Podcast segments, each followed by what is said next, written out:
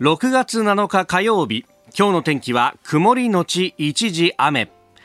日本放送飯田浩司の OK 工事アップ。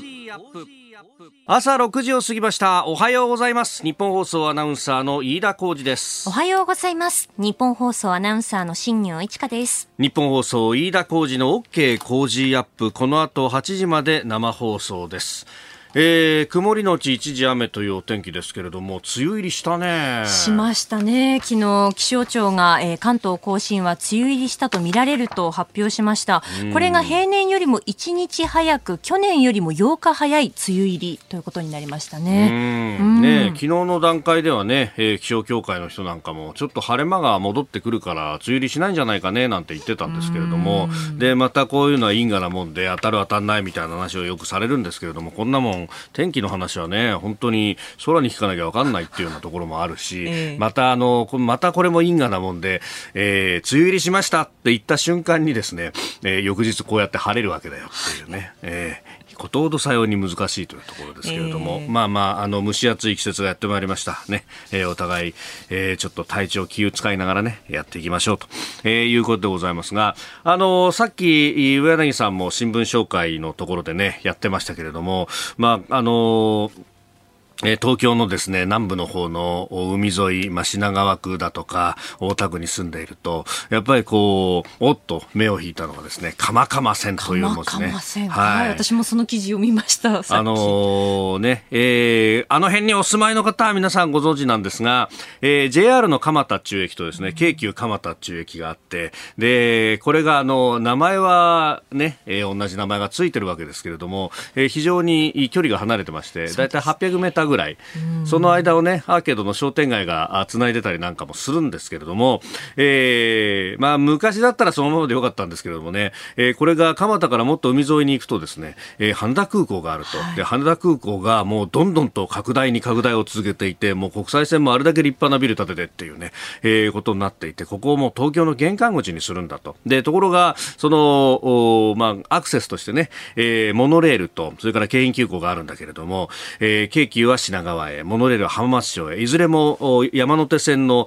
一周の右側に、ターミナルがあるということで、山手線のこの左側というかですね、東京の、東側の地域に関してはちょっとアクセスがしづらいんだというところで、これをなんとかしようじゃないかと。で、東にダイレクトにつながる路線として、東急の玉川線がある、玉川線であるとか、昔でいうと目蒲線ね、とそれから池上線というものがあると。その辺でですね、池上線や玉川線乗っていけば東横線だとかにつながっていくんで便利になるじゃないかと、いうところなんですけれども、これが積年の課題だったと、私が生まれた1年後の1982年にはもう計画があったわけなんですけれども、そう考えると結構長いですね。これね、やっぱいろ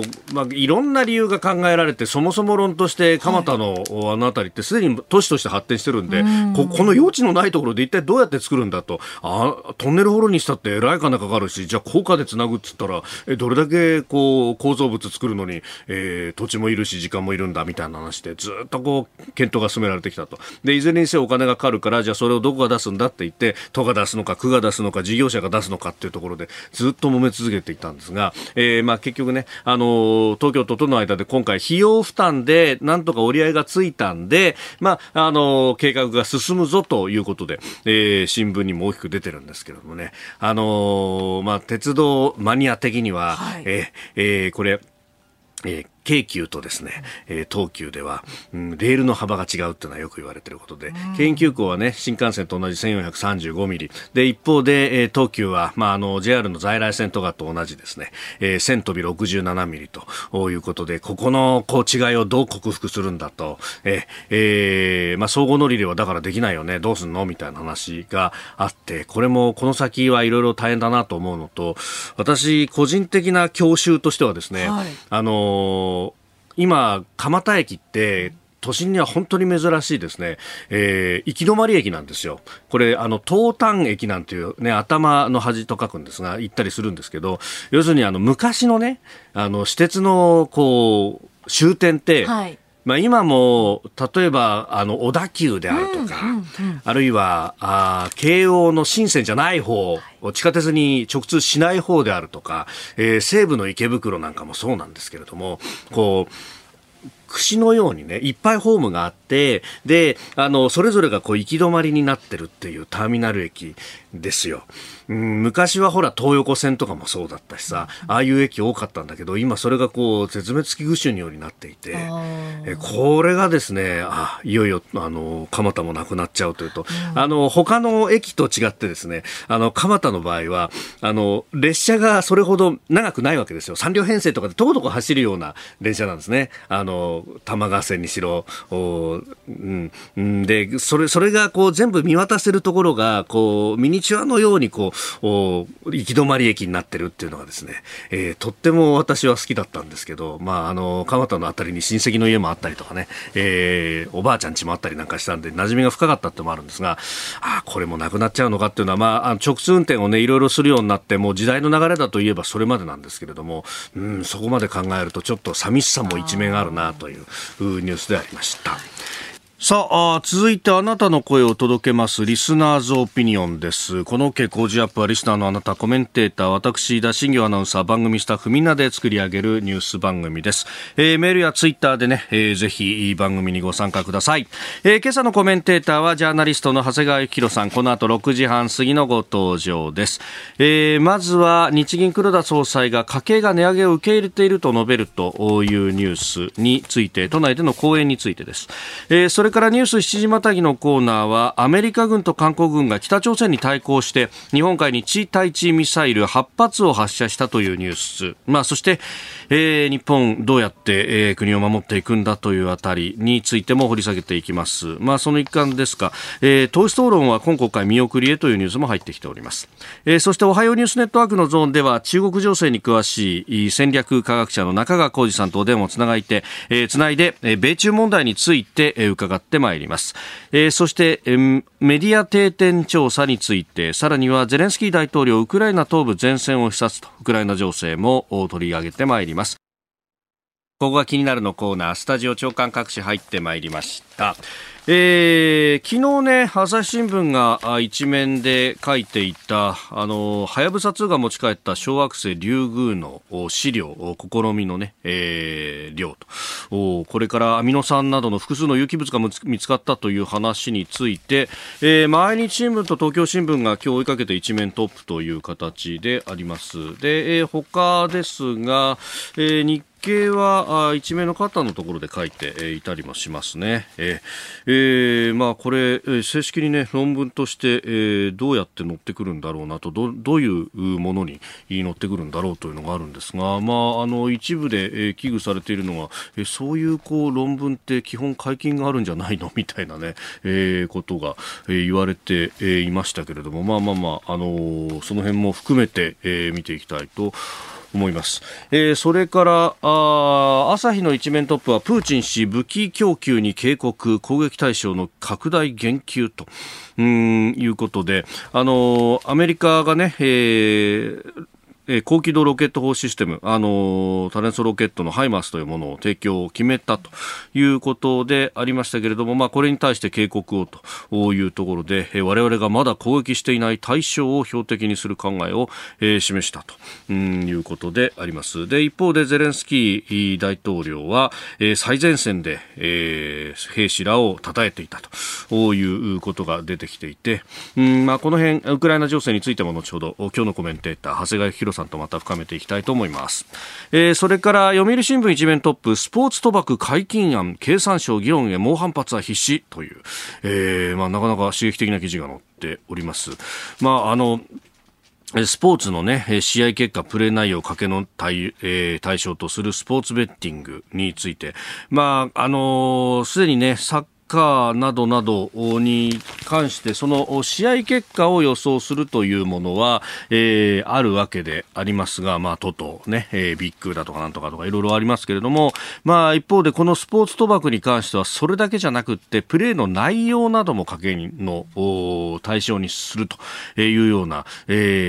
まあ、この選手はじゃあ、今日4打席打席に立つとして何打数何安打でしょみたいなのまで、とかそういうことになるんでしょうかね。まあ、こういった一つ一つのプレーが対象になると八百長行為を招かないんじゃないかということを読売新聞も書いておりますが、まあ、これそれこそね、スポーツくじが始まるときにもあるいはそれが、さらに拡大するときにもですね、じゃあ野球をどうするっていうのは非常に、議論になってというか、まあ、ただ野球界はかつてその黒い霧事件とかね、賭博それにまつわる八百長というような疑惑もあったということで、まあ、なかなかそぐわないということは、関係者などから出てきていて、で、まあ3面ではスポーツ界疑問というふうにですね、この賭博回帰会について大きく書いているというところであります。まあ、こういった公営ギャンブルをやるというふうになると、まあ、そこにはね、かなりの財源にもなるというところと、あるいは各省庁からのいろんなですね関係団体というものができて、いろいろ天下りがというような話にもなりますんで、まあ、その辺もこう含めてですね、これあるいはこういうリークを先に書かすことによって潰そうとしてるのかとか、いろんなことがこう読み取れちゃったりもします。で、経産省議論へと書いてありますけれども、これ確かにね、公営ギャンブルで考えると競馬は農水省が持っているとか、こう各省庁でね、いろいろこう縦割りだったりすると、確か記憶に間違いなければなんですが、経産省はオートレース持ってたはずなんですけれども、オートレースはね、まあこうあんまり上がりも大きくないというような、ところもあるのかとかね、いろんなことをこう考えてしまいます。まあ、今後これが議論になっていくのかというようなところ、まあ、記事の中ではですね、G7 で、やっていないのは日本だけじゃないかというようなことまでね、書いてありますけれども、果たしてどうなりますやらという記事であります。それからですね、昨日須田さんも大きくお話しされていましたが、政府の経済財政運営と改革の基本方針、いわゆる骨太の方針というもの、これをね、先週末から自民党の政調全体会議で審議というかしておりましたけれども、この修正案を大筋で了承したということであります。で、昨日もね、須田さんおっしゃってましたが、プライマリーバランスの黒字目標25年というものに関しては削除はしたけれども、別の部分でこれ予算にキャップがはまっているということが明らかになり、そして、それについてですね紛糾したと。で、これ読売新聞が詳しく書いておりました。党側で最後まで紛糾していたのが、来年度予算編成に向けて本方針、この骨太の方針2022および骨太方針2021に基づきというふうに書かれている部分で、ここはですね、骨太方針2021に何て書いてあるかというと、社会保障費を除いて最大およそ300億円の増額にとどめると。まあ、財政規律を結構重視したことを2021年方針では書いてあったんで、ここの投資をするのかしないのかというのが、非常に問題になってたんですけれども、これをですね政府側が、まあ、そういった社会保障費を除いて最大およそ300億円の増額にとどめるという意味だというふうに説明をし、そして、これに対して、まあ、ここを削除しなければダメだというふうに、積極財政派の方々から声が上がったというところがあったようです。で、総理は、その意向でですね、削除は認めないと。で、これ実際に、総理のところに行った高市さんとそういう話になり、押し問答の結果ですね、まあ、これは朝日新聞などが書いていましたけれども、別の一文をこう特段の、ね、事情がある場合は、まあ、この限りではないというような、まあ、一文を書くことによって、まあ、これでですね、防衛費に関してはもうちょっと増やせるというところの、まあ、ある意味の現地を取ったというところで、まあ、落ち着いたという話だそうですけれども、もはやね、参院選の先に向けて、こうして、まあ、さやてというか議論が相当こう始まっているぞという感じもあるニュースでありました。この時間からコメンテーターの方々ご登場です。今朝はジャーナリスト長谷川幸宏さんです。おはようございます。おはようございます。よろしくお願いします。まずは経済についてなんですが、はい、日銀の黒田総裁、昨日の都内での講演の中で、はい、家計が値上げを受け入れていると述べたと、これはね、いろいろ批判を呼んでおります。まあね、家計が受け入れてるかどうかはそれは分かりませんからね、厳密に言えば。ただ、まあ、黒田さんとしては、はい、まあ、意外にこのなんて容認されてんじゃないのって、まあ、半分半ば、こんな話は別にね、数字で議論できる話じゃないから、はい、まあ、自分のこの、まあ、半ば期待を込めて、はい、まあ、おっしゃったんじゃないかなと思います。まあ、一つの仮説と断った上で、ね、あ、まあ、仮説、こんな仮説はないと思うけどな。だって受け入れてるか受け入れてないかなんて、だって調べようがないじゃない。まあ、気持ちの部分ですからね。そう、あなた受け入れてますかなんていう、そんな世論調査もないでしょ、もうか。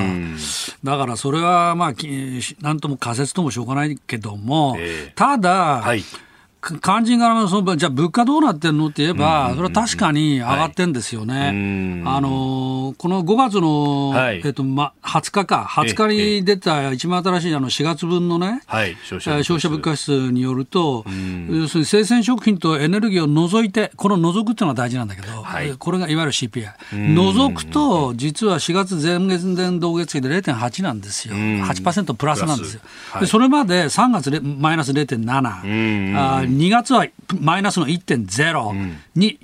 昨年の1月はマイナス 1.1 ですから、まあ、確かに傾向的に、ちょっと4月に急にピッとジャンプした感じはありますよね。なんかね、携帯電話料金の値下げの部分の、効果がなくなったからだっていうようなね、解説されたりもしますが、まあ、それとエネルギーを除くとね、4月は、はい、前月3月が 0.8 だったのに 2.1 になりましたから、これは確かに上がったよねっていう実感につながると思いますよ。生鮮除いた総合ってやつですね。ただね、さっきのその生鮮とエネルギー除いたいわゆる肝心のやつね、コアコア CPI ってやつですけど、はい、これ 0.8 ですが、この政府日銀の目標 2.0 でしょ、ご承知の通り、デフレ脱却目標もずっと言い続けてきたやつが 2.0 ですから、実は 0.8 なんでまだ足らないんですよ。で、まあ、目標はなかなか達成できないんじゃないかってずっと言われてきたものが、はい、まあ、ここに来ていろんな要因があって、まあ、上がってきたということだから、黒田さんのスタンスとすれば、まあ、これで要するにいいんだと、だんだん正常化されてんだと、はい、まあ、かつね、日本経済がその輸出中心であることはもう皆さんご案内の通りで、輸出中心であることを考えれば、円安というのは、はい、要するに日本の製品、車の値段が下がるってことですから、これは明らかに輸出増に、はい、側に刺激するんで、全体、マクロ経済全体として見たら、まあ、プラスなんだよと。でこれがまあやがて賃金にまで跳ね返るのにもうしばらくかかるので、はい、まあ、そこは今苦しいところですけども、まあ、今全体の状況はそういうことだということを、まあ、黒田さんおっしゃったと。企業によってはね、最高益出してるところなんてのもね、ありますよ。商社なんかもエネルギー関連、あるなんとか商事さんはさ、すごいでしょ。だからそういうところがまああるので、いや、それはうちには恩恵来てないよっていうね方もたくさんいらっしゃると思うけど、まあ、全体で見ればまあそういうことなんだということだと思います。まあ、そうするとね、個別にまた政策的な対応というものを考えなきゃいけないとか、そういうことになるわけですかね。そうですね。さあ、そしてここで番組からのお知らせです。来週6月13日月曜日からのコージーはこの特別企画です。日本復活のヒントがここに。コージービジネスウォッチ。ウクライナ情勢やコロナ禍、物流の混乱などを受けて今までのビジネスの常識が激変。そんな中、身近なところで意外な影響が予想される業界や、ピンチをチャンスに変えるべく奮闘している方々を現場で取材。復活のヒントを探ってまいります。はい、コメンテーターの皆さん、6時台前半からの登場です。13日月曜日はジャーナリストの須田慎一郎さん、14日火曜日数量政策学者の高橋洋一さん、15日水曜日青山学院大学客員教授でジャーナリストの峯村健司さん、16日木曜日明治大学教授で経済学者の飯田康之さん、17日金曜日外交評論家で内閣官房参与の三宅邦彦さん、そして経済のスペシャリストとして第一生命経済研究所首席エコノミストの長浜俊弘さんが登場します。さらに朝6時43分からの黒木瞳さん、朝ナビにはゲストとしてお笑い芸人の今田耕司さん、毎日登場です。そしてプレゼントは、今回は旬を迎えた美味しい高級メロンです。甘い甘いメロンでございます、はい、来週6月13日月曜日からの日本放送飯田浩司の OK 工事アップ、本当にトップまであと一歩というところに来ております、はい、皆さんのお力添えどうぞよろしくお願いします。あなたと一緒にニュースを考える飯田浩司の OK 工事アップ、コメンテーターの方々と7時をまたいでニュースを掘り下げてまいります、今朝はジャーナリスト長谷川幸宏さんです。引き続きよろしくお願いします。はい、お願いします。まず株と為替の値動きをお伝えしておきましょう。週明け6日のニューヨーク株式市場ダウ平均株価、先週末と比べて16ドル8セント高い 32,915 ドル78セントで取引を終えました。ハイテク銘柄中心ナスダック総合指数は 48.64 ポイント上がって 12,000 飛び 61.37 でした。一方円相場は1ドル131円90銭付近で取引されております。ニューヨークの市場は中国の経済正常化期待、それから規制緩和の懸念が和らいだということで午前中は上げたんですけれども、午後になりますとアメリカの長期金利が 3% に乗せるなどなどして売りが入ったということで小幅高にとどまったという形です。円相場がね132円いったんだよね、一時ね。はい、そうなんですよね。20年ぶりでしょ、いやだから、はい、これから先どうなるのかだけど、私は130円で確かに一つの節目だなと思ってたけど、意外にあっさりパッといっちゃったでしょ、そうですね。で今日132までいったから、そうすると次の節目はどう考えても135だよね。そこを試しにいくかどうか。そうだから、やっぱり金利差大きいと思いますよね。アメリカはすごい景気強いでしょ今、で、インフレって言われてるけど、はい、そうするとアメリカはまだ上げる方向だし、黒田さんが日本やってる限りは上げるって方向にならない、そうすると金利差開いていく方向で、そこら辺を取ってるんだと思うけどね。さあ、その中ですが取り上げるニュースは安全保障についてこちらです。アメリカ軍と韓国軍が北朝鮮に対抗、日本海に地対地ミサイル8発発射。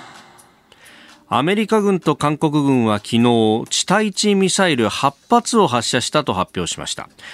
前日に北朝鮮が日本海に向け短距離弾道ミサイルを8発発射したことへの対抗とみられます。昨日のね、早朝4時45分頃からおよそ10分間8発発射ということであります、ほーと思ったよ私も。ほーと。で、ユン・ソンによる、新しい大統領が、はい、体制が動き始めて、これまでみたいに見て見ぬふりはしないという意思を出したんでしょう、はい、ただね、私このユン・ソンニョルっていう人が、どのぐらいその北に対して、本気で、抑止をするのかは、この次のステップにかかってるなと思ってて、それは何かというと、今回はアメリカ軍と韓国軍が合同で地対地ミサイル8発発射でしょ、はい、そうそう、今度日本がね、どうなるかですよ。それでインド太平洋軍がこの8発北朝鮮が撃ったのに対抗して日米合同で弾道ミサイルの対処演習もしたと、と発表してるわけ、だから日米はやってるわけだ、で米韓が8発を打ち返してるわけでしょ、そっても日米韓が全部揃って動くってことはないわけだ、これまでで。それはこれまでの韓国はやっぱり日本に対する反発もあり、っていうことなんだけど、これが果たしてこの次のステップとして日米韓で、自衛隊含めた3つの軍のこの合同演習っていうのができるかどうかですよね。これがないとやっぱりこれまでと大して変わらないと。でもそこに一歩踏み出せば、なるほどと、これまでとはちょっと違うかなっていうことになりますよね。当然アメリカはそれ考えてるだろうと思うけど、これはユン・ソンニョルさんがどのぐらい本気で、北朝鮮、さらにはその先を見据えれば中国に対してどのくらい本気でその対処するのかっていう示す大きな試金石だなと思っております。まあ、そこのところでね、やっぱり日本側からすると、航空機に対してレーダー照射された火器管制レーダーとかさまざまあったわけで、そう軍艦機だとかさ、はい、軍艦機をはめた、要するに朝日新聞のあのマークあれを掲げんなとかさ、はい、観覧式でね、いろいろありましたよね。だからその分についても当然日本としては言っていかなきゃいけないし、はい、まあ、そういうことについて整理整頓した上で日米韓っていうのが本当にできるかどうかですよね。まあ、言葉では日米韓ってよく言うけどさ、はい、実態はアメリカがつないでくれなければ機能してないわけなんで、でも一方その安保環境全体は北朝鮮、はい、もちろん中国、それからロシアもあるけど、非常に緊迫してるんで、まあ、そこら辺が見どころだなと。まあ、民主主義国家としてやっぱ連帯はしていかなければいけないけれどもと、そういえばあれですよね、情報の共有のGSOMIAも、ムンジェイン政権は破棄するなんて話をしていましたよね。そこもありましたね。だからまあ他にももちろんその慰安婦の問題、それからいわゆる徴用工の問題などなど、韓国との関係ではまだ正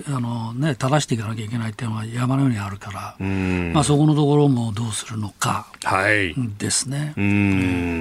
で、まあ、これね、今回のこのニュースは北朝鮮に対抗ということですけれども、まあ、今おっしゃった中国やロシアというところも含めて、日本として、どうすべきなのかというあたり、そこが一番大事なんですよ。この安保環境の、ね変化に対して日本どう守るというところ、まあ、これ今国会党首討論は見送りってことになりましたけど、まあ、憲法改正も含めて、安全保障の話でガチンコ討論みたいなのって見てみたいですけどね。いや、これがね、まさに今の永田町のボケぶりをね、私よく証明してるなと思うんですよ。だってさ、どう考えたって今もう戦後最大の節目ですよ、今。ウクライナにロシアが侵攻したっていうことだけでなく、はい、日本がこれまで金閣玉城のごとく言ってた国連が機能しないとか、だから NPT に対してね、不拡散条約体制、はい、これがもう実質無効化されてるとか、さらには、はい、中国が台湾に侵攻どうするのかとか、まあ、さっき言ったこの北朝鮮の話もあるし、はい、要するに安全保障環境大激動で、いわば世界が根元から変わるっていう瞬間でしょ、はい、そういう時に党首討論しなくて、次の国会、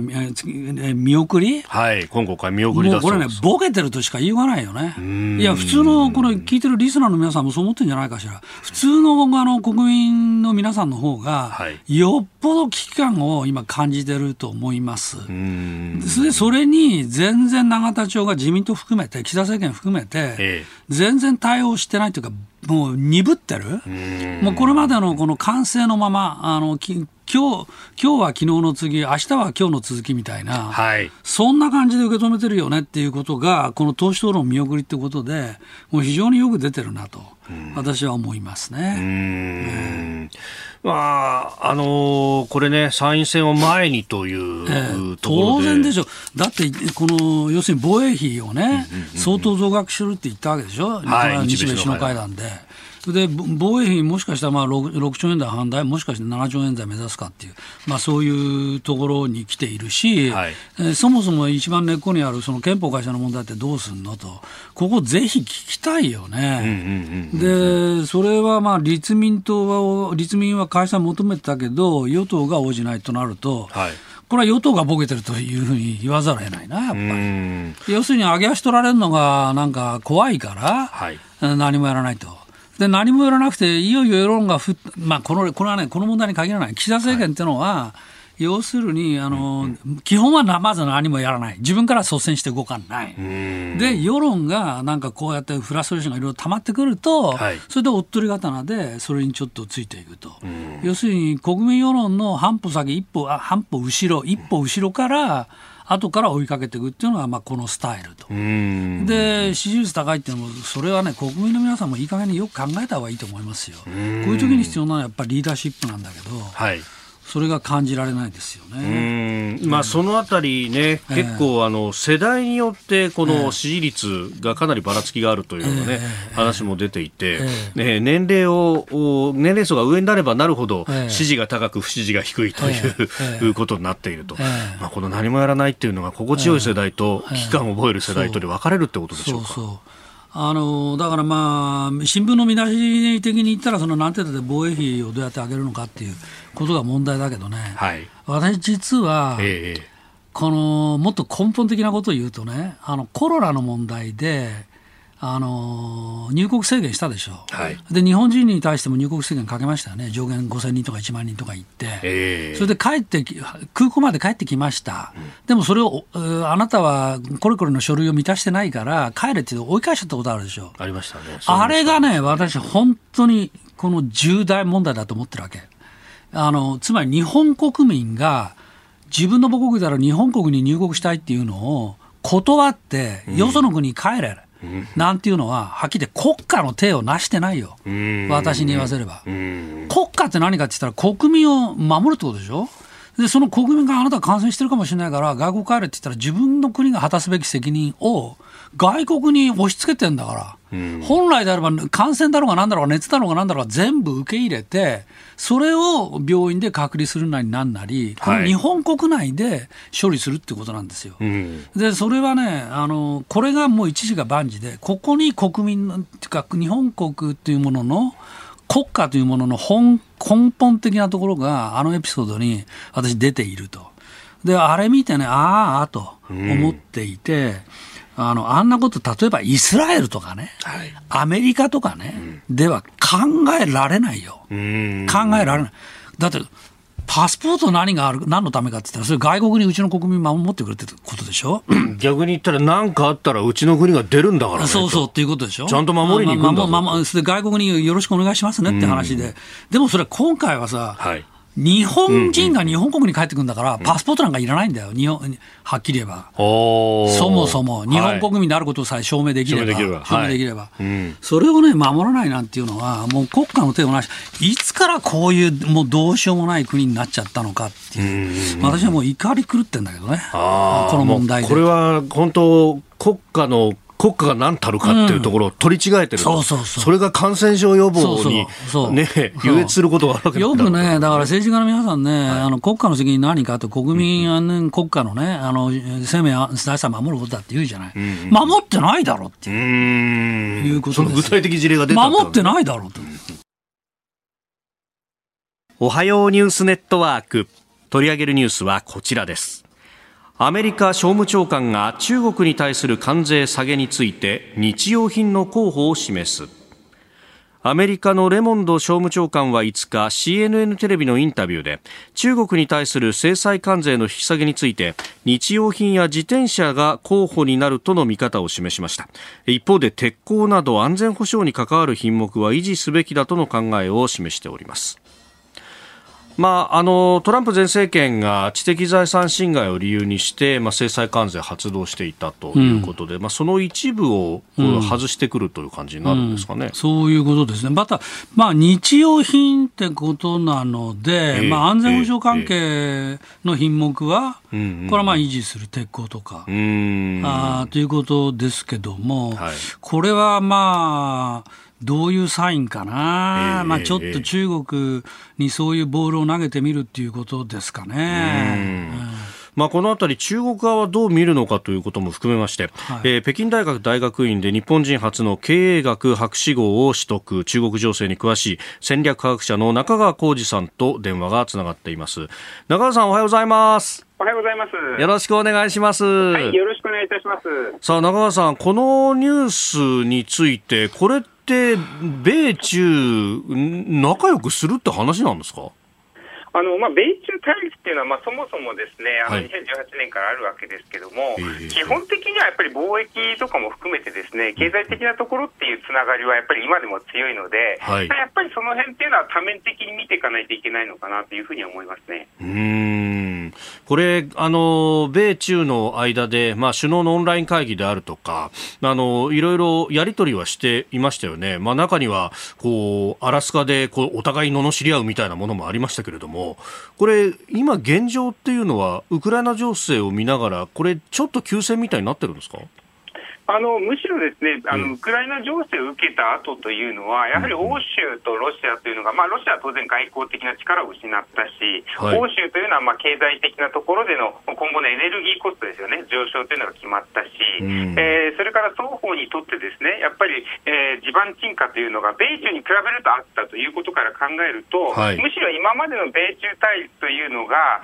欧州とロシアの地盤沈下によって相対的には国際情勢の中でこう高まった主戦になってきてるなという気はします。なので激しくはなってくるのかなという気はしますね。インド太平洋の経済枠組みを東京でこう立ち上げたりとかアメリカもやってますよね。あの辺っていうのは中国はこの激しくなってきてることの調査だと受け止めてますか？むしろですね、チャイナ側というのがやっぱ RCEP ですとか、あと TPP の加盟申請も含めてですね、国際的なフレームワークを取っている中で、どちらかというと IPEF とかっていうのは事後的なアメリカ側が、後から追っかけたようなイメージはあるとは思いますね。アメリカも TPP に入れないだけにそういうんでやってるぞぐらいの感じですか？そうですね、入れないからだけではなくてですね、その国際社会との協調もあれば、それから内政的には逆に入れないというところもあるので、その辺の難しいところを取った上で、関税とかということではなく、別の枠組みでというフレームの提示だと思うんですけれども、やっぱりちょっと ASEAN 諸国とかがですね、そのアメリカのフレームに決して賛同してついてきているわけではないし、あとそのウクライナ侵略を見てですね、ロシアのウクライナ侵略を見て、なんでそちらに関しては結構アメリカ盛り上がってるのに ASEAN に対しては今までそんなに盛り上がってこなかったのっていうところで結構ドン引きしているところが ASEAN 諸国にあったりしてですね、その辺の地合いも見ないと ASEAN からすると、チャイナなのかアメリカなのかっていうところは簡単にはいけないかなというふうに思いますね。スタジオジャーナリスト長谷川幸宏さんもいらっしゃいます。どうもはじめまして、長谷川幸宏と申します。はじめまして、よろしくお願いいたします。さっきのこの制裁関税の引き下げについて、多面的に見なきゃいけない、それはその通りだと思いますが、ズバリこれは中国に対してこう柔軟に対処していくっていうサインと見ますか、それともそういうこととは関係ないと見るか。柔軟に対処というかですね、基本的にはアメリカ側がやってるのはプロ同士の戦いをやってるなと、米中に関しては、そういった意味では長い間激しい競争激化とはいえですね、それは別に戦争とかそういう話ではなくて、やはりそれぞれ内政事情を米中両方も考えた上で、強いようなメッセージを出しているというところはあると思うので、その意味では総合的には柔軟に対応を両方がしているというふうには思います。あるいはアメリカこれから秋に中間選挙を控えてて、関税高くしてると、消費者の皆さんからですね、もっと安くしてくれという声もあり、内政上の理由ってのもあるのかしらね、アメリカから見たら。アメリカも当然内政上の理由もあります。チャイナも内政上の理由はあるんですけど、やっぱ内政を気にしなきゃいけないのは相対的にどちらかというとアメリカは民主主義諸国、民主主義国なんでやっぱそうで、チャイナの側っていうのは内政を気にしなければいけないけど、アメリカに比べればですね、それほど気にしなくてもいいので、そういう意味では習近平が追い詰められたみたいなことというのは、言えるような状況ではないと思いますね。なるほどね。それから習近平さんのその足元ですけども、このゼロコロナプラスウクライナで結構揺らいでんじゃないかっていう見立ても出てますが、この足元、政治基盤についてはどうご覧になってます？コロナ政策に関しては結構いろんな批判も多くてですね、やっぱり人民からその外出自粛ですとか、それから隔離みたいなものがかなり強権的にやってるので不満もあったというところはありますが、だんだん比較的ですね、喉元すぎれば暑さも忘れるで、人民もプロパガンダ付けになってですね、それを忘れるということもありますし、あとそのウクライナ侵略に関してはですね、比較的チャイナはうまくむしろ活用をしていて、それはどういうことかというと、中立化というですね、ロシアに対してもウクライナに対しても、自ら中立国であるということを比較的確立ができてきたのがこの数ヶ月だなというふうには思いますので、その意味では習近平自体がですね、党内でこのことによってマイナスの政治的な影響を受けているかというと、そこまでではないだろうというふうには思います。なんか一部ではゼロコロナで景気がものすごく下がってるから国民の間の暇はもちろん高いわけですよ。まあ、それテレビの映像を見ててもそれは感じられますけども、でこの秋の果たして党大会、これで乗り切れるかどうかで、乗り切れ、足元が揺らいでるからアメリカにとちょっとこうなんとかうまくやりたいっていうふうに思い始めてるんじゃないのっていう見方もなんか出てるようですよね。内政と外交の、バランスからいうとはるかに内政の方が高いので、アメリカがどうかということよりもやはり内政ですよね。そのウクライナですとか米中対立とかというよりも、やはりそのコロナとゼロコロナがうまくできたのかできないかという総括に関しての方が、インパクトというのは、習近平政権今後続けられるのかどうかということに関しては大きかったかなという気がします。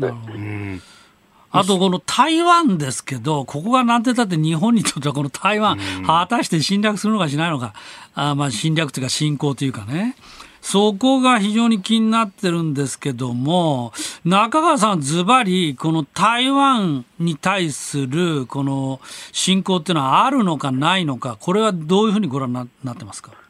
今のところですね、ウクライナ侵攻によって国際秩序というのは変わったと言われますけれども、見ている限り国連体制というのは維持されているということから考えると、チャイナも実は国連体制を維持したい側なんですね。これなんでかというと、2049年までにアメリカを経済的に凌駕した上で台北の失政に関与していくというのがチャイナにとっての一番いい戦いません勝つまではの方策なので、これがウクライナ侵攻で崩れるかと思ったんですが、崩れなかった。つまり国連体制を大きな超大国が維持していきたいとみんな思っている中で、チャイナはそれを待ってた方がいいというふうに動機が働いてるんですね。そういった意味では、今回に関して特に何か変化があったかというとあまり変化はなくて、引き続きですね、戦いません勝つまではで、台湾に関しては、待っていて経済的にアメリカを凌駕した上で後々ディールをしていこうというような感覚が北京中央にあると思います。これ中国はその、国際秩序を自分たちで動かすというよりは待つっていう体制じゃこれ変わらないってことですか？国際秩序に関しては待つというより、台北の失政に関与するかどうかについて待つ、アメリカを凌駕について待つ、国際秩序については積極的に現状を維持した方がいいというふうに考えているということだと思います。これあとこのね秋には党大会があって、習近平氏3期目、それから党主席にもなんて話も出てますけれども、この辺というのはどうですか？その名称上の違いというのは逆に言うと我々がどう取るかだけなので、党内でも別にそこまで大きな変化といえば変化なんですが変化ではないので、そういった意味では鄧小平以降ですね、その集団指導体制の中で2期10年というのが継続されてきた中で、それの慣例を破るというのはそれなりにこれ党内でもハレーションを起こすというのは間違いないんですが、ただとはいっても数ヶ月後に控えた中である程度の政治的な決着根回しというのは、できてきているんだろうという気はします。なんかここに来て米中首脳会談あるんじゃないかっていう観測も出てるんですよね。これどうですかね？そうですね、先ほど申し上げましたように習近平側としてはそれほど内政にそれが影響を与えるかというか与えるような選挙がないので、そういったような民主的に そこまでではないと思うんですね。ただ当然ながら外交特典というのをやっておくと当然党内でもそれはプラスには働くということはあると思いますけどね。なるほど。中川さん、朝からどうもありがとうございました。ありがとうございました。またよろしくお願いします。よろしくお願いいたします。ありがとうございました、戦略科学者中川浩二さんとつなぎました。続いて教えてニュースキーワードです。メディア定点調査、博報堂 DY メディアパートナーズのメディア環境研究所が先月25日にメディア定点調査2022を発表しました。これは15歳から69歳の男女を対象にしたメディアの接触時間の調査で、2006年の調査開始以来今年初めて携帯電話やスマートフォンがテレビの接触時間を上回ったということです。郵送での調査、15歳から69歳の男女に聞いたということであります。携帯電話、スマートフォン、テレビは、そりゃそうだろうなと、思いますよ。だってね、電車乗ってもね、皆さん携帯電話ずっと見てるし、テレビもどう？私ほとんど飯田さんテレビ見てます？いや、あんまりですね。あんまりですよね。私もあんまりっていうか、ほとんどだなと。いや、ずっとつけて、私つけっぱなしなんですよ。音出してないだけで。で、まあ、そうだろうなっていうことが一つと、はい、それから、まあ、全体のこの接触時間がね、うん、2006年なんかと比べると、やっぱり増えてるんですよね。あ、メディアの総接触時間。全部の媒体をみんな含めた接触時間が。これが、どういうことなのかなと思って見ていると、実はその、オンラインによるつなぎっぱなしのコミュニケーションっていうのが若い世代にすごい増えてるんですよね。なんかオンラインずっとつなぎっぱなしっていうのは20代で、はい、コンテンツ同時視聴してるのが全体で3割なんだけど20代だと3割っていうことだから、要するにもしかしたら若い人ってオンライン切らなくて、はい、友達なんかと、要するにずっとつないでるっていうことがまああるのかなと。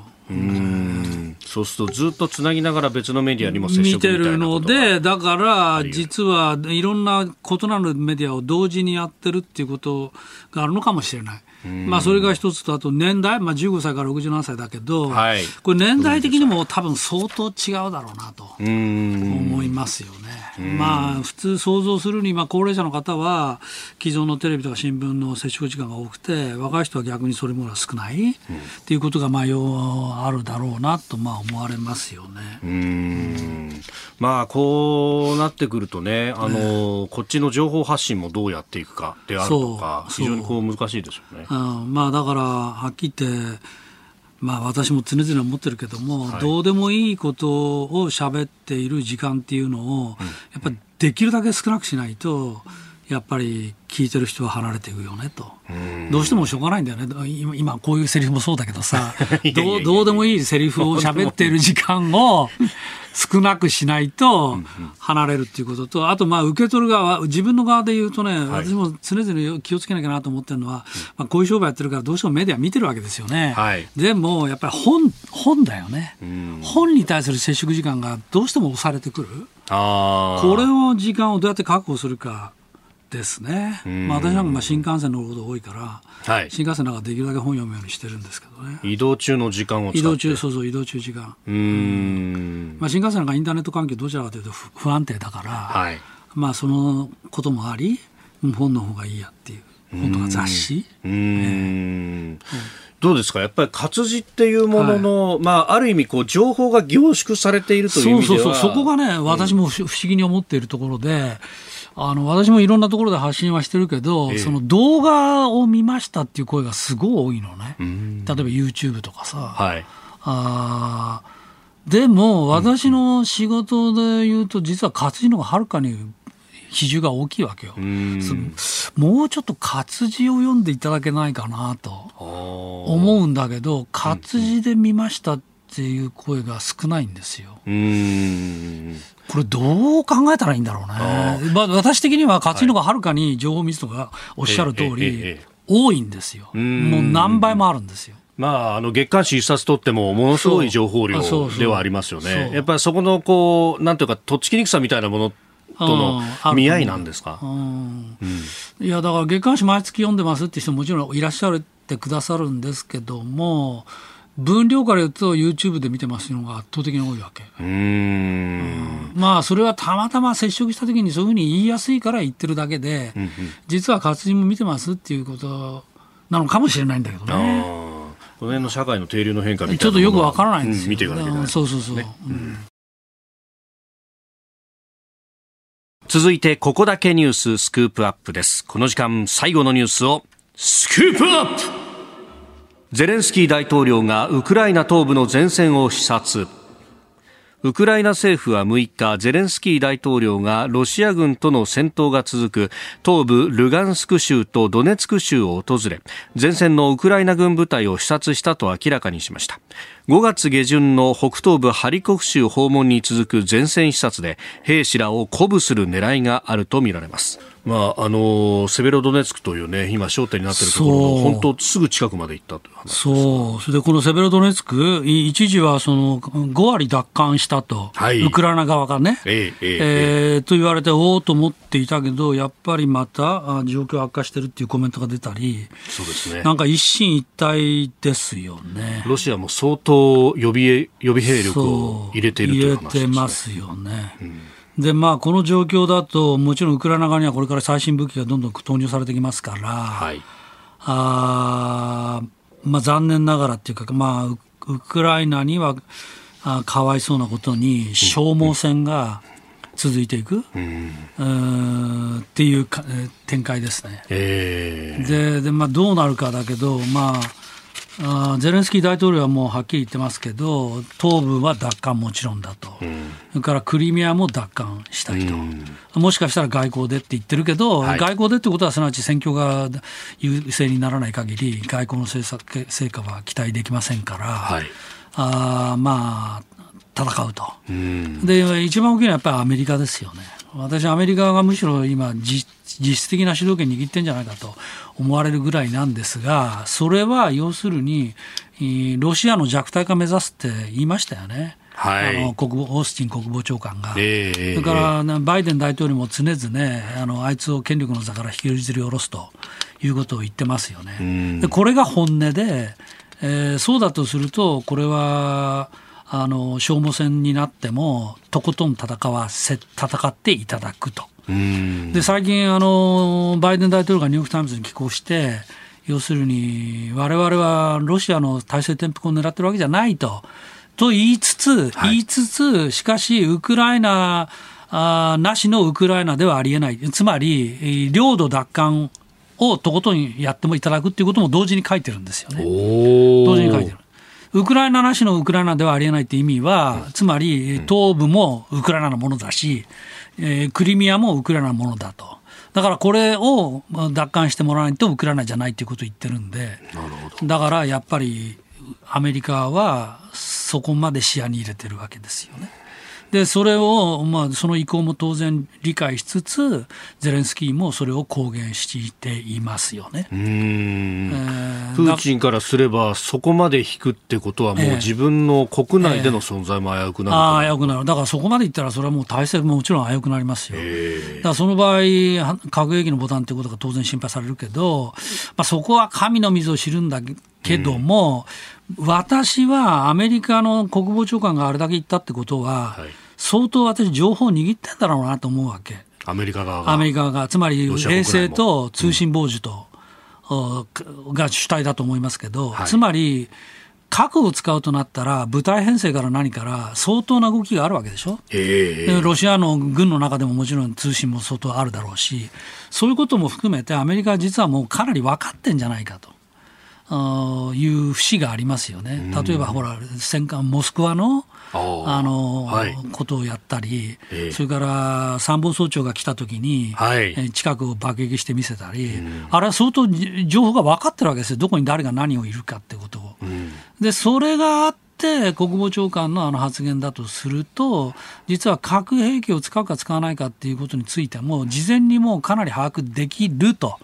いう自信があるんじゃないのかしらね。もちろん分かりません。それは分かんない、絶対表に出ない話なんで、でもそういうことじゃないのかなと見てますけどね。これ、今回のこのウクライナの戦いに関してアメリカは結構積極的に情報を出すことによって、俺たちはここまでしてるんだぞって、あれね、バイデンが激怒してんだよね。何ベラベラ喋ってんだと、情報機関や軍に対して。でそんなこと言ったらもうロシアを怒らせるに決まってんだろうって言って、でバイデンが激怒して、もう一切そういう情報は提供してませんと、ジョン・カービー報道官も、はい、慌てて否定して、そんなこと一切言ってないというふうに。それは当然そうでしょう。でも中には軍の中にはですよ、いや俺たちが実は情報提供したからさということを言ってしまいたい人たちも今いたんだろうなと。今だからそれをものすごい締め付けて、そういうことは一切提供してないと。でだから大砲も射程はロシアに届かないものだけロケットを提供するとか言ってんのも、そういうことだし、それからさっきのニューヨークタイムズの大統領の寄稿も、私たちは体制転覆を目指してませんっていうのも実は自分で本音で言っちゃったからさ。でそれを見て、いやいやアメリカが戦略転換したんじゃないかなみたいな解説する人もいるけども、あれは全然逆で、本音がむしろそっちだから、そのことがバレちゃったつい言ってしまったから、わざわざそのニューヨークタイムズに寄稿して、そんなことは目指してませんって、そりゃそうだよ、そういうふうに決まってる、そんなこと言う建前でそんなこと言ってったらだって身も蓋もなくてさ、そんだったらどういうことになろうか。だからロシアはもうとっくにそういうふうに見てると思います。ああ、俺を潰しに来たなというふうに見てると思いますね。最終的な決着点がそこだっていうことを考えると、この戦いは長引く、まあ、もっと言えばアメリカはもうウクライナの先に中国を見てるわけですよ。中国との本格対決で控えてるでしょ、その時にプーチンに対して生き残っていたらこれはプラスには全くならない。だからせっかく相手が始めてくれた戦争なんで、言い方悪いけどそうであればこの機会にプーチンに対してとことん戦わないと、この後に控えた中国との対決でマイナスだから。核を持った常任理事国を2カ国2正面で相手にするわけにはいかない、まあ、だからできるだけプーチン体制を崩壊し、まあ、民主化まではちょっとね、あまりに星に願いようの話だと思うけど、はい、できるだけプーチンの力を削いでおきたいと思うのは、これはアメリカの戦略的立場から考えて当然ですよね。ウクライナ情勢、そしてその先の、まあ、ある意味の世界史、中国との対決が本ちゃんですからね。これはもうアメリカはほとんど全員一致してるでしょう。あなたと一緒に作る朝のニュース番組、飯田浩司の OK コージーアップ。日本放送の放送エリア外でお聞きのあなた、そして海外でお聞きのあなた、今朝もポッドキャスト YouTube でご愛聴いただきましてありがとうございました。飯田浩司の OK コージーアップ、東京有楽町日本放送で月曜日から金曜日朝6時から8時まで生放送でお送りしています。番組ホームページでは登場いただくコメンテーターのラインナップや放送内容の現行化された記事など情報盛りだくさんです。また公式ツイッターでは平日は毎日最新情報を配信中、ぜひチェックしてみてください。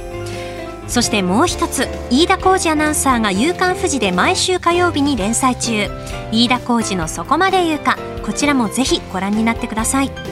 忙しい朝、そして移動中、ニュースを少し深く知りたいとき、ぜひ AM、FM、ラジコはもちろん、日本放送のポッドキャスト、YouTube でお楽しみください。